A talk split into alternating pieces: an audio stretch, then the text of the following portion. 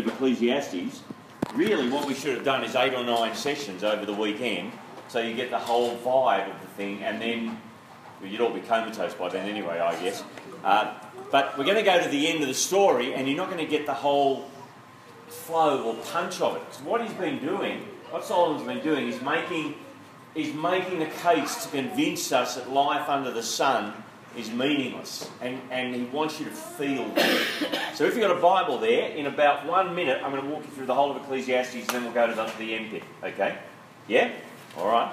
So chapter one, what do we see yesterday? Chapter one, he says everything feels like Groundhog Day, again and again and again, especially as you get older, you, you feel that.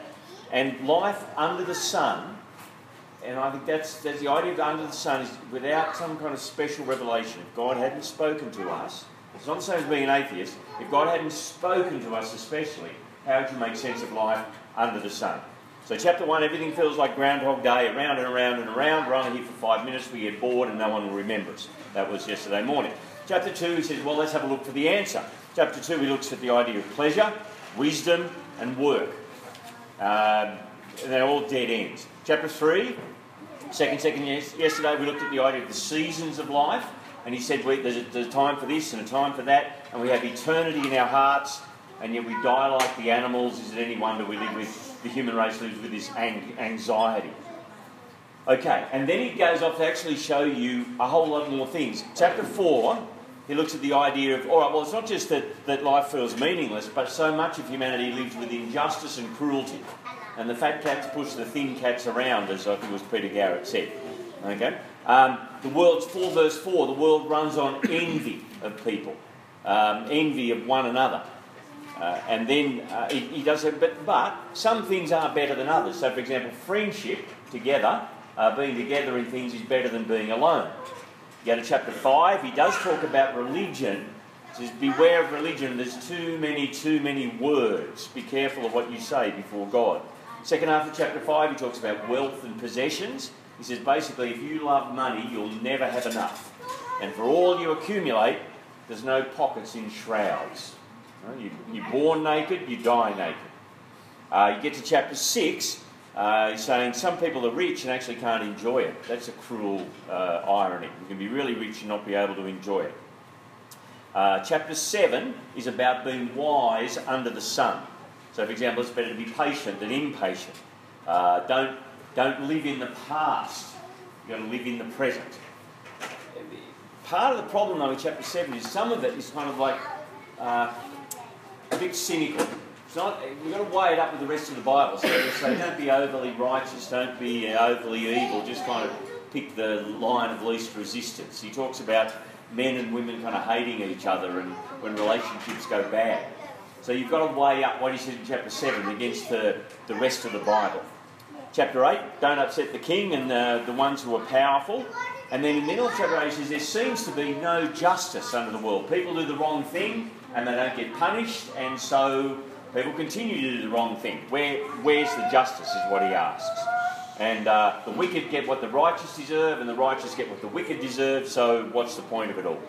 Chapter nine, he talks about the randomness of life. The time and chance happen, and some people get rich just by good luck, and some people die in accidents just by bad luck. How do you make sense of it all? Chapter nine, and oftentimes he says, enjoy life if you can. I'll come to that in a moment. Uh, nine and ten, chapter nine and ten are about proverbs and kind of the, the way to live. And then chapter eleven, he says, life might be unpredictable and risky, but you need to have a go because you don't know what might happen. All right, now I hope you've got all of that, no problem. So, uh, but maybe you'll be motivated to go and read the book. Just read a chapter a day uh, and, and have a think about it. All right. Well, we get to chapter um, eleven and twelve. Uh, let me tell you something. Here we go. What are we up to? Yeah, all right. The, the B B C made a series called The Human Body. Um, and uh, they, they talked about what you'll achieve over a lifetime. So if you're an average human being, here's what you'll achieve. Uh, in your first uh, year, you'll dribble one hundred forty-five litres of saliva. It's, uh, uh, you can look forward to that. If you've got little kids, you'll think, what, only one hundred forty-five litres? It seems like more. Uh, then you'll go on to uh, blink four hundred fifteen million times, uh, Uh, grow fifteen metres of fingernails, spend eight years at work, three and a half years eating, six months at the toilet.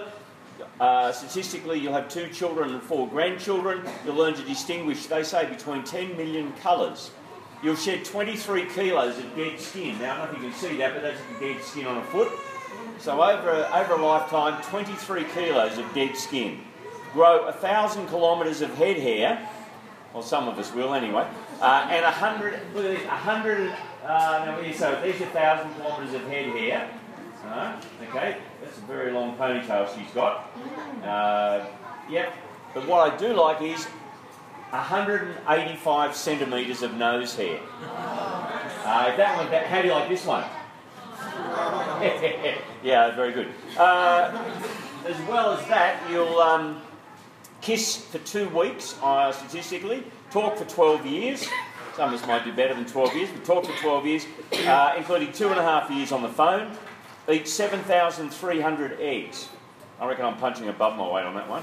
And one hundred fifty kilos of chocolate. That will statistically take you seventy-nine years, and then you'll die. And thanks for coming, folks. And is that all there is? Is that all there is?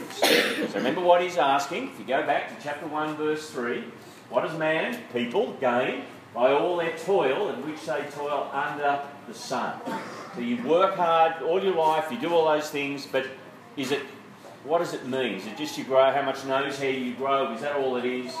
Well, there's two themes that run through Ecclesiastes, kind of two, and they seem quite different, but they join up at the end. The first one is this, that life is chebel, life is um, uh, meaningless, life is a vapour. The, the E S V goes for vanity.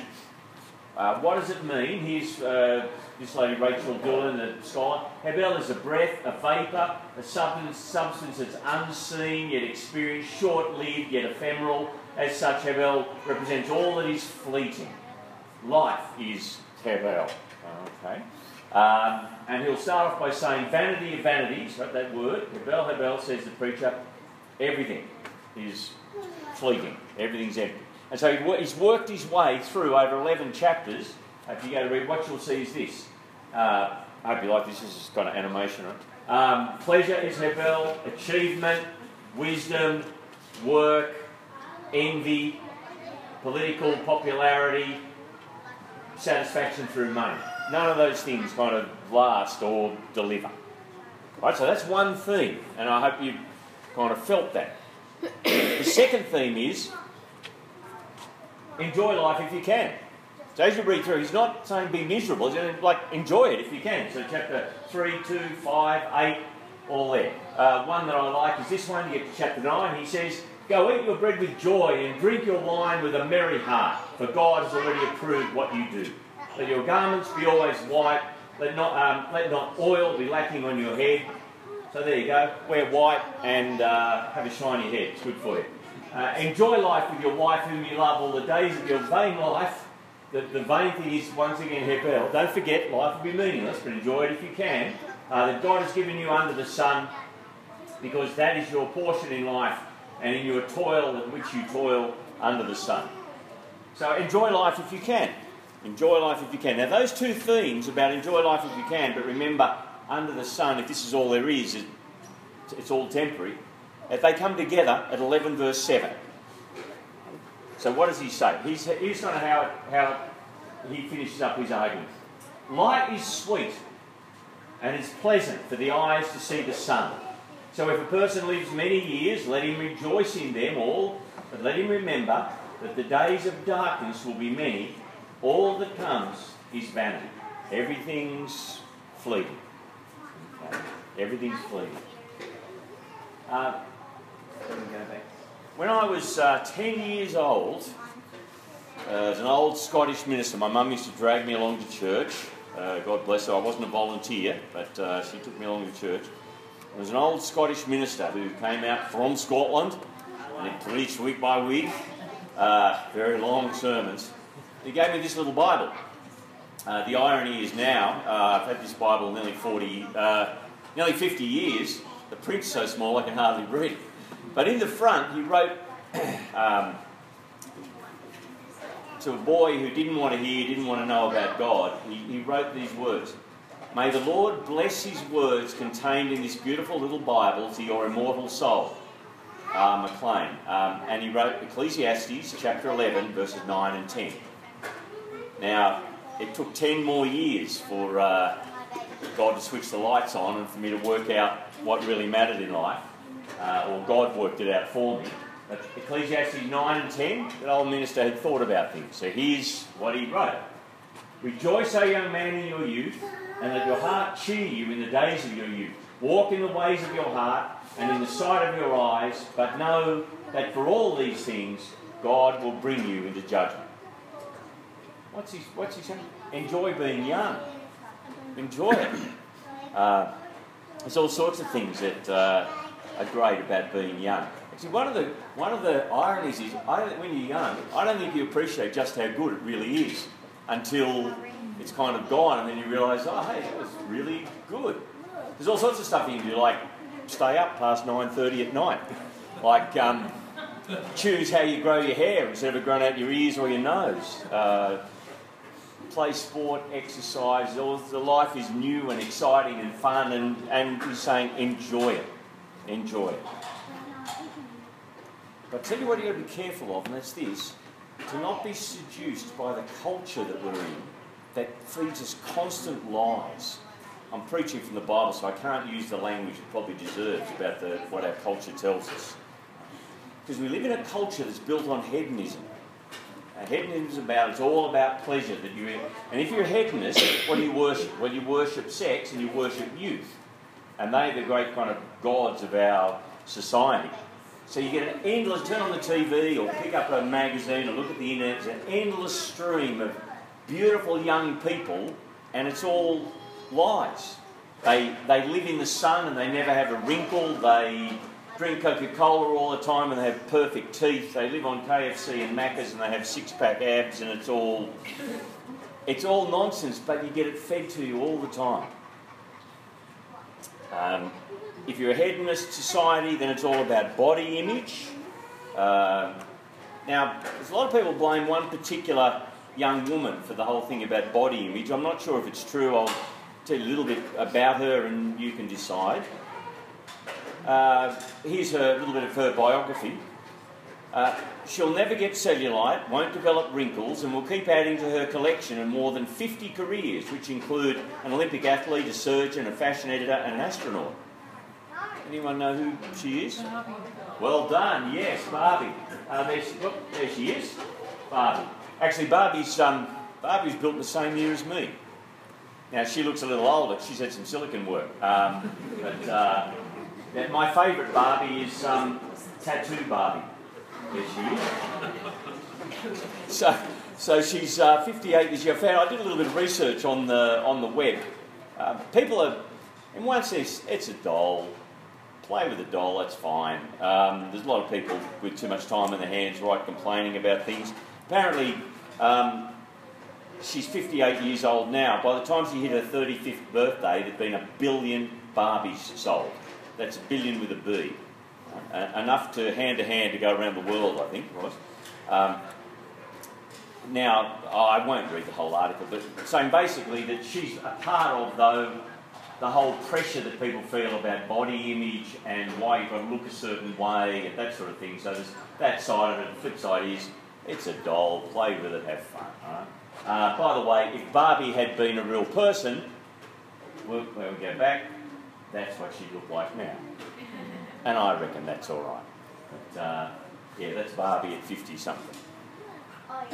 So, what does he say? Enjoy being young. But there's two, dif there's two differences there about enjoying your youth uh, compared to the society that we live in. Right, the first one is here, you notice? Uh, Rejoice, O young man, young person, young woman. Uh, let your heart cheer you in the days of your youth. Walk in the ways of your heart and decide. Have a great time. Be excited. Do all sorts of stuff. Uh, make the most of it. How's it different? But know that for all these things, God will bring you into judgment. He's saying, we're kind of getting towards the end, so he's beginning to think about, no, that God will hold you accountable for what you've done with your youth. So don't waste it. trust God that He's good and wise and knows how He wants us to live with it. There'll be a judgment day. Remember that. Enjoy your youth and remember that we're accountable to God for it. So that's for the young. But for those who are not so young, you notice the next verse, he says this. Remove vexation from your heart and put away pain from your body. I think vexation is the idea of anxiety. So don't, for those of us who aren't so young anymore, don't, don't be anxious about it. Okay? And don't kill yourself trying to stay young. I think that's what he means. Put away pain from your body. Why? For youth and the dawn of life are vanity. Now, is he saying that youth and the dawn of life, we had the dawn of a life in the last twenty years, is he saying for youth and the dawn of life are bad? No, not at all. He said enjoy it, it's great. But what's, well, what's he saying?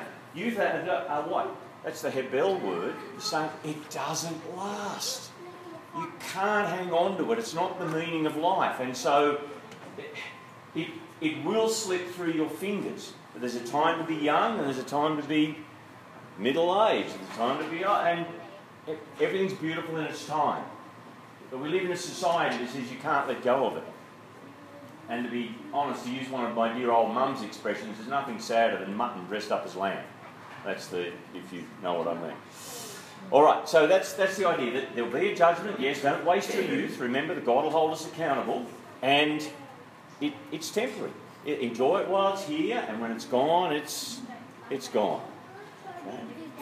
Um, all right, and I should say to my wife, yes, I preached that one to myself today, dear. I understood it right. She reminds me of that often. Okay. All right, so what should you do? Well, here's the advice. We're coming into the home stretch. Chapter twelve, verse one, he says this. Remember your Creator in the days of your youth. If you're young, remember your Creator. Why? Before the days of trouble come and the years approach when you will say, I find no pleasure in them. Uh, as you age, old age, et cetera, it's not easy. So for um, Kathy's dad's uh, on Saturday, ninety-four? It's turned ninety-four already, but yes. Yeah, Kathy's dad's ninety-fourth birthday celebration. And he's a great old bloke, but it, it's not easy for him. He can't eat very well now. He, you know, he's tired all the time, et cetera, et cetera, but it's not easy. So remember your Creator before those days come. And then there's a poem. Have a look. If you've got a, the, the Bible in front of you or those sheets, let me read you the poem that he says about what's, what's, what the future holds. This is a real cheer up. Here we go. He says, remember, verse two, before the sun and the light and the moon and the stars are darkened and the clouds return after the rain. In the day when the keepers of the house tremble and the strong men are bent and the grinders cease because they are few. Those who look through the windows are dimmed. The doors on the street are shut when the sound of grinding is low, and one rises up at the sound of a bird, and all the daughters of song are brought low. They are afraid also of what is high, and terrors are in the way. The almond tree blossoms, the grasshopper drags itself along, and desire fails. Because man is going to his eternal home, and the mourners go about the streets. Old age. Um, The clouds that come after the rain, the darkness, and so on and so on, the, the dark days. The keepers that tremble, hands probably, hands that shake. The strong men are bent, maybe legs that aren't so strong. Those looking through the windows grow dim. Any ideas? What? Okay, so in the days before glasses, that's going, yeah, okay. Um, the almond tree blossoms. Well, those of us who got to go grey will, you know, know about that if you go grey. Um, the grasshopper drags itself along. Uh, there's a few different um, uh, interpretations of that. I think it's probably maybe the, the kind of ungainly walk of someone who's old with a walking stick. Perhaps, perhaps. There's others that won't go. Um, and desire is no longer stirred. Well, you can fill in the gaps on that one. I remember when I was a kid, uh, we used to go and do jobs for my grandparents or my dear old uh, maiden aunts who were like eighty something, and they're up, and I never imagined I could be something like that. I can see it now. It just slowly, inevitably, little by little happens. Okay? And as they say, you can't beat time and gravity. So um, there he is, Mister Bodybuilding, Arnold. Um, Arnold versus time and gravity. Woo. It just, um, yeah, it's held. You can't hold on to it. Um, I won't leave that up too long, it's depressing. All right. so, so the question is, why do, why do we grow old? Maybe it's just the fact that I've I've uh, hit late fifties, and I just know it's in the papers and the and the internet all the time about uh, about growing old. So um, Time magazine has a had a thing about the science of living longer. But you read these things, and scientists are saying, "Oh, yeah, one day we'll one day we'll conquer age and we'll live forever," blah blah. And then you think, "Oh, what they managed to do is double the lifespan of fruit flies." And I think, well, you know, great, terrific, but I anyway, it's not going to happen. Or Uh, this one. This baby could live to be one hundred forty-two years old. Do we want to? Do we want to live to be that old? Uh, there's a man called Quentin Crisp, who was uh, Quentin Crisp was a uh, English entertainer, actor, uh, clearly not Christian. Um, spoke out against Christianity, um, et cetera, the lifestyle. Every now and then there's one of these stories that come out about we're going to live to be one hundred forty-two or one hundred thirty or whatever. Listen to what he says about uh, at the end of a life, the totally different value system to what God would ha- how God would have him live. Uh, the the article is entitled "Nothing Very Civil About Living to the Age of one hundred thirty." Quentin Crisp says this: "I'm ninety years old. The average of being, the advantage of being ninety is that you can look forward to death. The world is getting noisier, sexier and more horrible by the minute, but at least I can comfort myself with the fact that the end is in sight. Or so I thought. Imagine my horror when I opened the newspaper and discovered they were going to make us live to one hundred thirty. When you're sixty or seventy, the thought of death crosses your mind like a shadow. It disturbs you, it worries you. But by the time you reach my age, you're longing for it. My body is dying on me. I carry it like an old overcoat. It's horrible. You start to smell the smell of death and you can do nothing about it. I can no longer see properly. I need to wear glasses when I go out, but I'm far too vain, so I walk the streets blind. You go deaf and people talk to you as if you're a non-comprehending child. Your legs give up on you. Nowadays I spend so much time working out how to avoid making the trip downstairs more than once a day.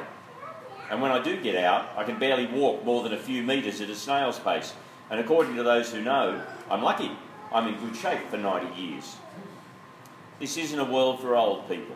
Every few minutes there are adverts on the television telling you how to keep young, keep the lines from your face. When you're ninety, you have lines all over your body, never mind your face." See, Bob Hope used to say you get to a certain age and your birthday suit needs ironing. But anyway, so, um, there's no work for old people. What would we spend sixty-five years or more in retirement doing? Remembering a time when we were useful? Everything today is geared towards the young. There's a terrible feeling of exclusion, even for moderately old people. Where would we hide when we were one hundred thirty? We would be the disappeared. And just think of the gadgets we'd need. Every house with an elevator. Ah, but the world would be so much wiser, say the optimists. I'm afraid that's an illusion. As we get older, we lose our wisdom, our mind, our language. We would have a world in which no one could communicate because we'd have forgotten how to. No, the absolute nothingness of death is a blessing, something to look forward to. If I discovered a potion to make people live until one hundred thirty, the first thing I do is to bury it." There's the, uh, the worldview under the sun as the meter is running out. And he talks about the absolute nothingness of death. Uh, I talk about the absolute absence of hope. And so where does he finish as he pushes on? Solomon says, "Remember him," back to verse one, your creator, "remember him before the silver cord is snapped, or the golden bowl is broken, or the pitcher is shattered at the fountain, or the wheel broken at the cistern." Just word pictures about before something precious is broken and can't be repaired.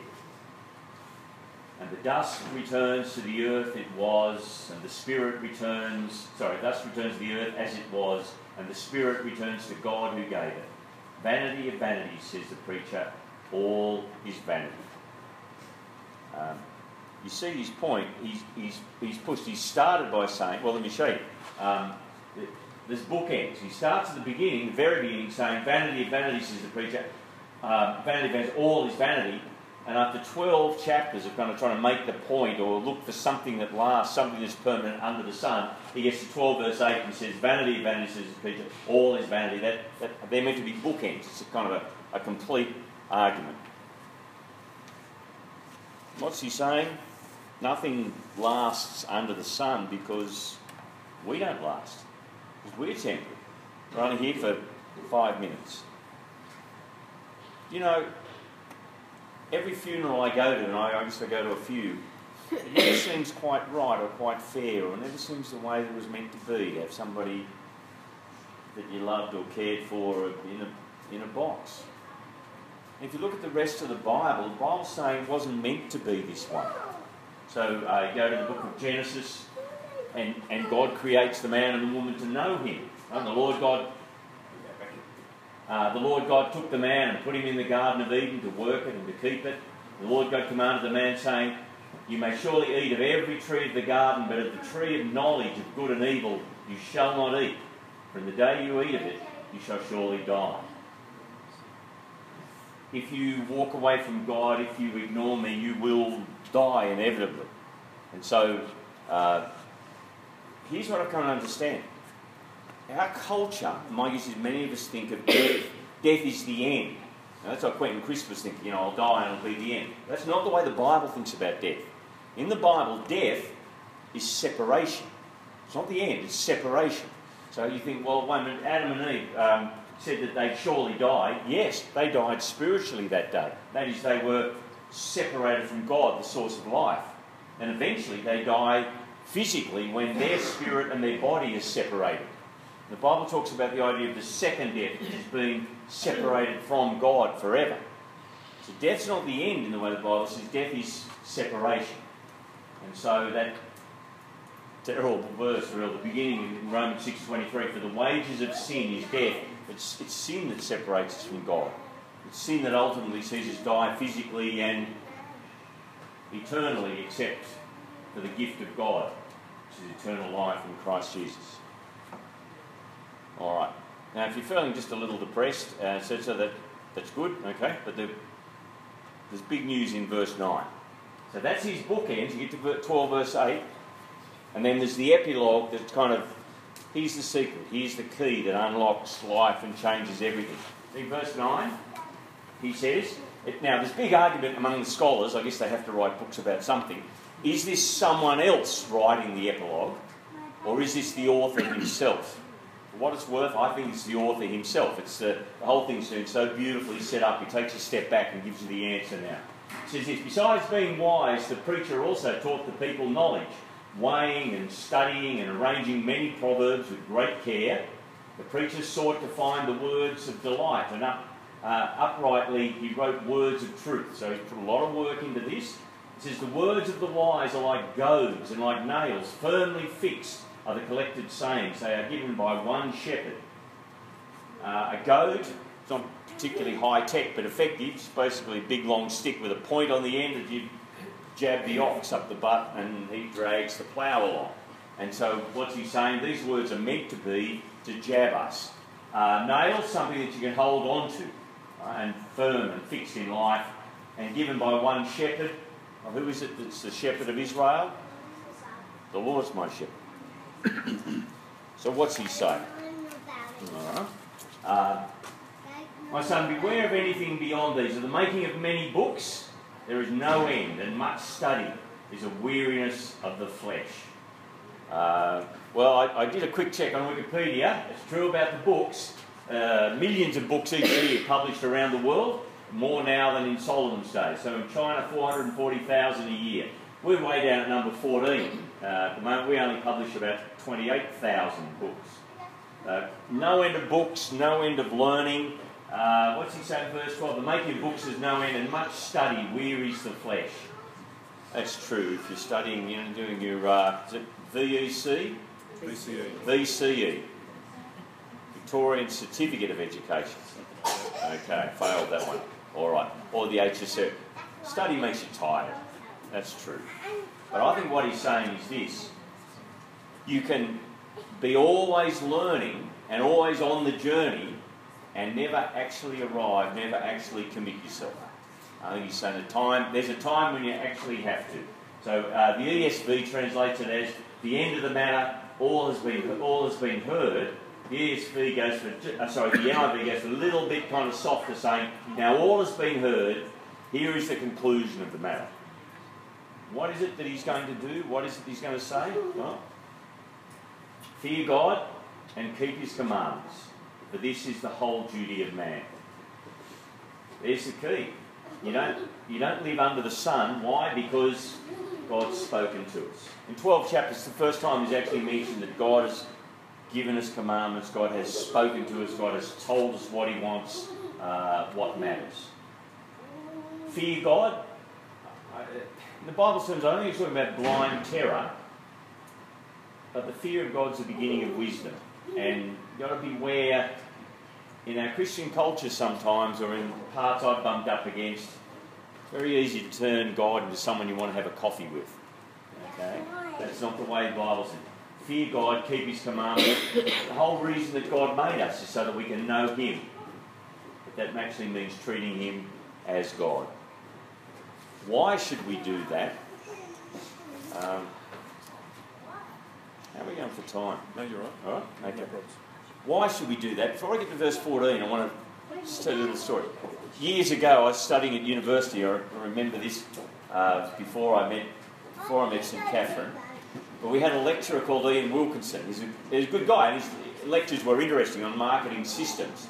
Um, sitting there, and uh, I remember there's about one hundred people in the lecture.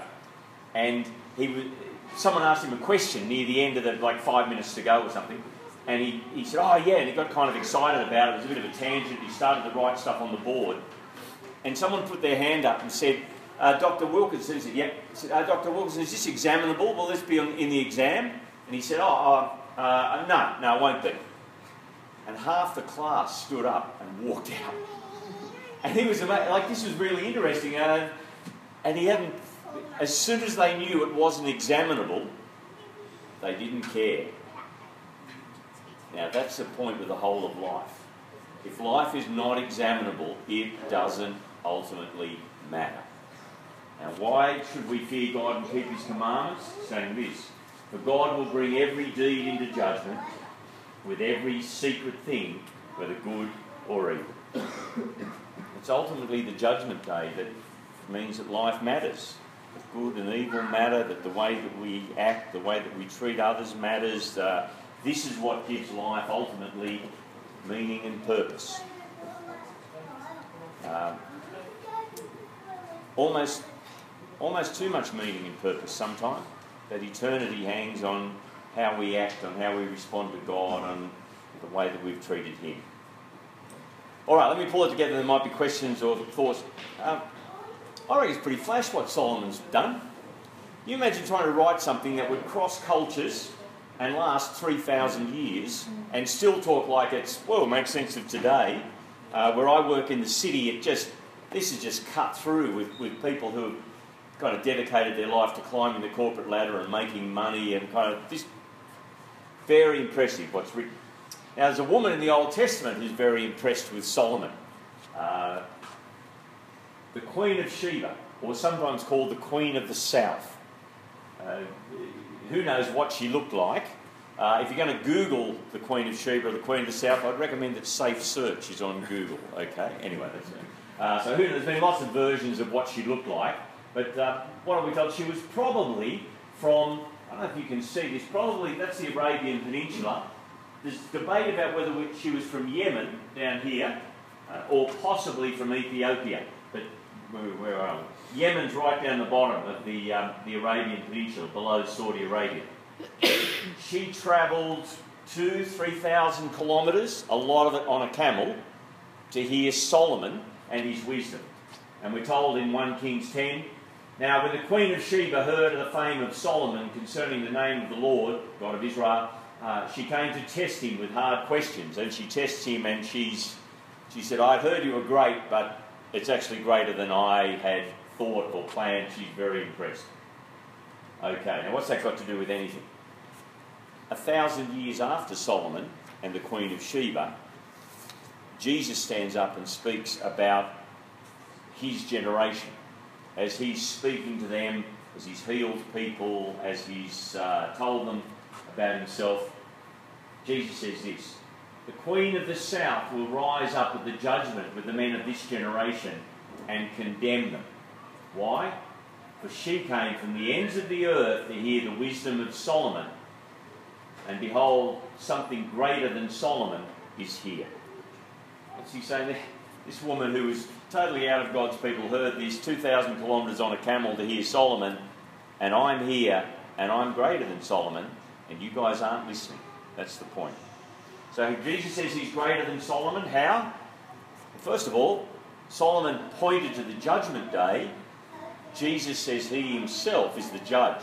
And Jesus warned about that again and again. He said, um, the parable of, the, of uh, the sheep and the goats. When the Son of Man, his way of speaking about himself, comes in his glory and all the angels with him, then he will sit on his glorious throne, and before him will be gathered all the nations, and he will separate people from one another as a shepherd separates sheep from the goats. In the Middle East, uh, you've got sheep that looks like goats and goats that look like sheep, and I can't remember why, but Jesus says he'll say he's the judge. Or, uh, as Paul says in Second Corinthians, "For we must all appear before the judgment seat of Christ, so that each one may receive what is due for what he has done in the body, whether good or evil." So Solomon points to the judgment. Jesus says he's the judge. He himself is the judge. The second one, Solomon can show us what's wrong. Jesus came to fix it. That's, that's the other one. And so, "For even the Son of Man came not to be served, but to serve, and to give his life as a ransom for many." To actually deal with the problem, the way that we've lived, the guilt, to give his life so that we might be forgiven. So why is Ecclesiastes good for us? I'll tell you why. Because we get messages all the time that tell us to live as if we were just living under the sun. That's, uh, every time you pick up a newspaper or turn the T V on or go to the net or what, that's constantly. When you understand that there'll be a judgment day and we'll all answer to God, and that Jesus is Lord and we can trust him and the promise of eternal life, it actually turns upside down the whole way you see the world and what's valuable. I guess we're... Um, At the moment, I'm work, working in a world where people, it's all about how much money you've made, how high you climb the ladder, the kind of car you've got, have you got a corner office, uh, are you the head of the corporation, all that stuff. Now, you can fill in the gaps in your own world, how much money you've got, or the house you've got, or, or whatever. Once you actually understand what Ecclesiastes is saying, especially that last, with the, the, the epilogue, it just turns it all upside down. So what really matters is, how have you related to your Creator? Have you turned to Jesus for forgiveness? Have you feared God? How have you treated people? What did you invest your life in? Were you compassionate? Were you generous? All, all of those things. It just changes it all. It turns it upside down. And so um, that's the reason why it's worth reading again and again. You just make sure that we don't live as if we live just under the sun. Well, I'm done, mate. Uh, we've got time for questions, comments? Any questions, comments? I know that's kind of a lot, but any questions, thoughts, comments? Yes, sir? Yeah. Before we started this time, we were just doing the study last week on